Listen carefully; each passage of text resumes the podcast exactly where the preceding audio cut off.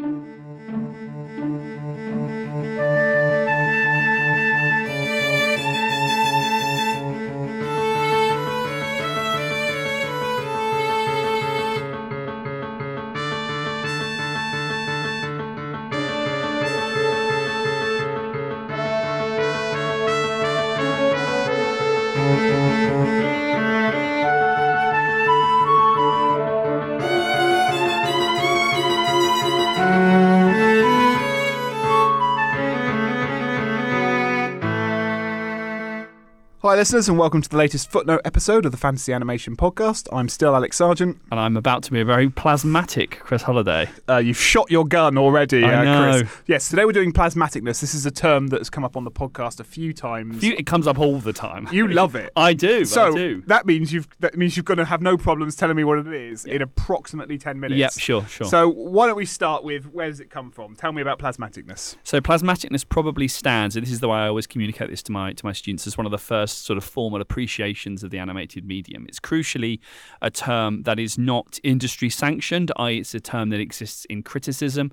The industry term would loosely be rubber hosing, uh, and we're talking here about a style of animation. So rubber hosing as a style of animation, um, the first dominant style of North American animation.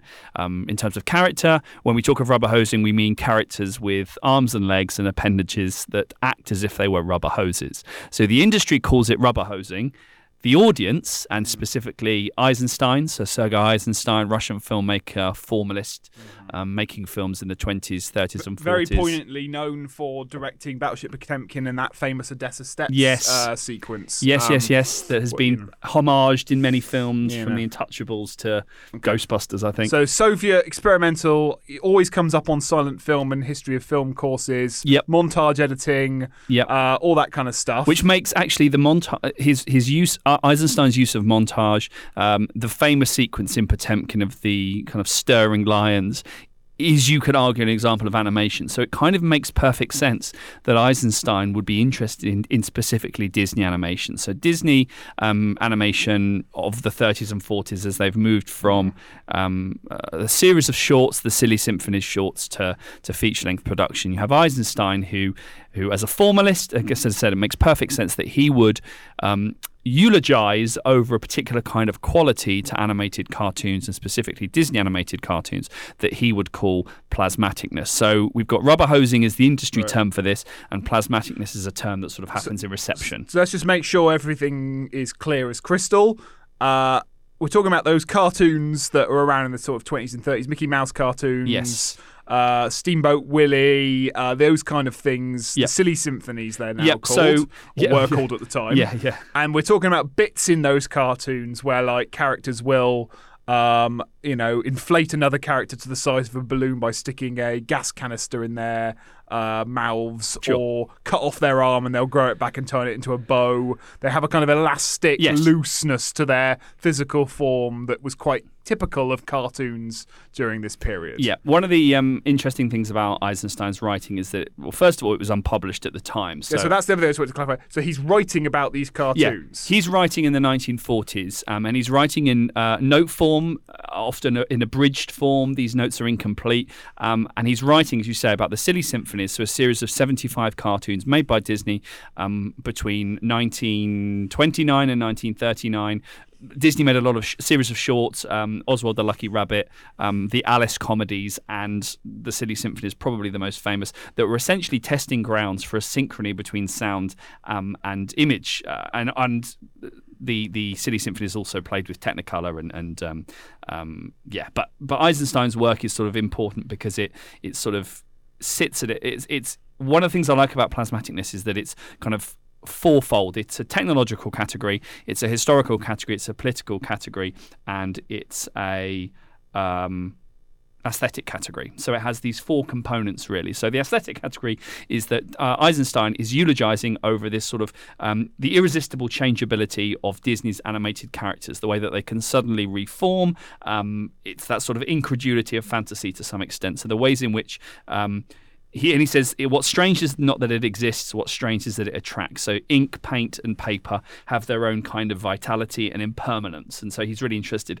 at an aesthetic level of the sort of change, of the mutability and the transformative potential of, of animated bodies. So, it's a historical or it's a formal category describing um, a certain kind of aesthetic that was dominant across Disney's animated cartoons um, that would ultimately give way to a more hyper realist way of seeing seeing the world. So therefore, it's also a historical category because it tells us about the difference between Disney animation of the 20s and 30s and early 40s and later feature length films. Right. The sort of shedding of a plasmatic sensibility at the expense of a, of a more dominant hyperrealism. Uh, Okay, so we're talking like you know before we get like Snow White and Bambi. Bambi, Eisenstein was not a fan of Bambi. He said it was too realistic. Right. Okay. So Yeah. before we get those movies that Yep. now we go, oh, aren't they cool? Aren't they realistic? We have Yep. these movies Yep. that are, you know, as you say, characters kind of with rubber bodies, rubber Yep. hose bodies Yep. that Eisenstein calls plasmatic. Yep.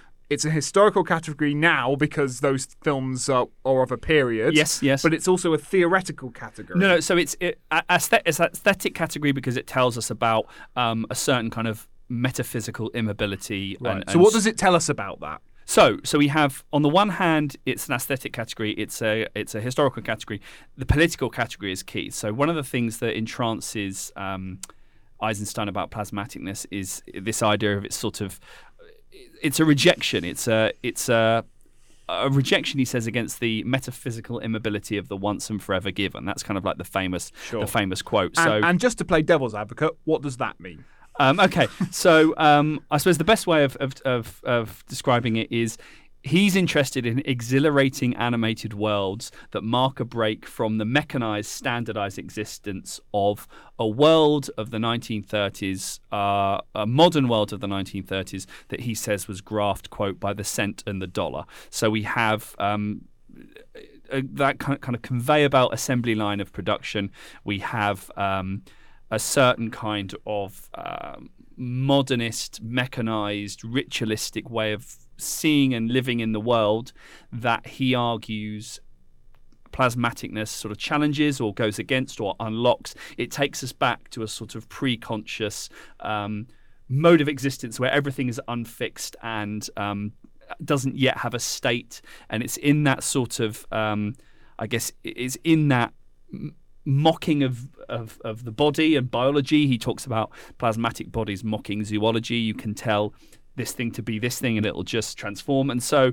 Yes, it's an aesthetic category because it's about excessive curvature of certain char- characters. It's historical because it tells us that Disney moved away from that kind of excessive curvature. It is political because there's a political sort of mode of resistance. Plasmaticness relates to a sort of an ability to change shape at will. Um, uh, and that's where the plasmatic body has that basic visual curiosity. So, so make sure I've got this straight. Yeah. Sergei Eisenstein, committed communist, Marxist filmmaker, making propaganda m- movies for the Russian Yep. Soviet regime, Yep. believes that watching Mickey Mouse cartoons Yep. will allow you to break free of the capitalist worldview and way of, of seeing the world. Yes, uh, and he's not alone. So uh, Walter Benjamin um, was also fascinated by Mickey Mouse, and in the 30s, well, he used Mickey Mouse as a reflection of the Hollywood culture industry. Um, and I think the value of Eisenstein's work is not necessarily in its primacy or its its it- its sort of playfulness and the way that it is. It was published in the 80s. You know, he, he Eisenstein um, dies. We find all these notes. It comes together in a book edited by Jay Leyda called Eisenstein on Disney. Um, one of the pleasures of Eisenstein's work, or I think the pleasure, is this is considering the formal issues of Disney at a time when that wasn't really the case. Um, so 70 years ago. Uh, so it's it's yes, he is interested in the power and potency of Disney's animated images, um, the the the form in which the ecstasy of transformation is kind of reflected or reflects man's own primitivism. And he says, "You tell an octopus." The famous quote: "You tell an octopus to be an elephant, and the octopus becomes an elephant." Okay, so you don't have much time to answer this question. oh, I've got the fourth category. The fourth Oh, category, God. is, the fourth dimension is that it's also a technological category because with every um, encroaching technological development, Disney moved moved away from that plasmatic sensibility towards hyperrealism. So we have the multiplane camera, but you also have the advent of color and sound, and all of these things Disney used to to move away from that plasmatic impetus. So we can also argue that plasmaticness is is a technological category because it was it was dispensed with as a result of technological progress.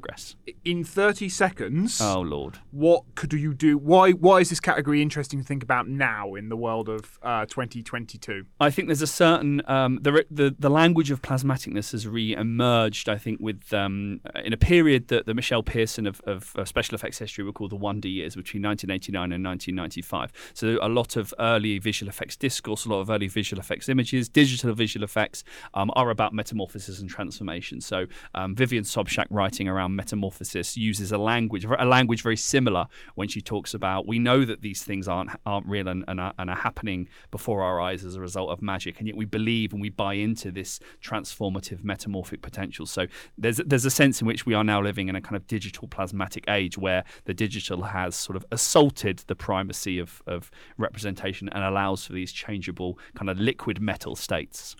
Where could people go if they wanted to read more about plasmaticness? They well, they could go to Jay Leyda's the collection of, of books that go to source. So Eisenstein on Disney. It's I, I got it for a couple of couple of pounds online. Yeah, but it's yeah. this really intriguing collection of, of scraps and bits of paper that have been collated together as this really it's like important. a book of poetry, isn't it? It's yeah, really it is. It yeah. is. Um, abri- as I said, abridged and incomplete, but really useful. Um, uh, there's also um, writing by Patrick Power that talks about anthropomorphism in relation to um, plasmaticness and the kind of bodies that are in flux. Uh, and I would probably say, yeah, Vivian Sobchack's writing. So she's edited a book called um, Metamorphing, um, which is geared towards science fiction, but science fiction is also a genre in which in which that kind of digital plasmaticness has, has re-emerged. Okay, you're a little over time, but I'll let you off because hey, this is a plasmatic version of the Yeah, podcast. yeah, and time is flexible. and time is flexible. Sure. But we'll, we'll call that plasmatic for now. Um, if you have an idea for a future footnote episode, email us at fananimresearch, F-A-N-A-N-I-M research at gmail.com, and we'd love to take your suggestions. Otherwise, we'll see you next time. Bye.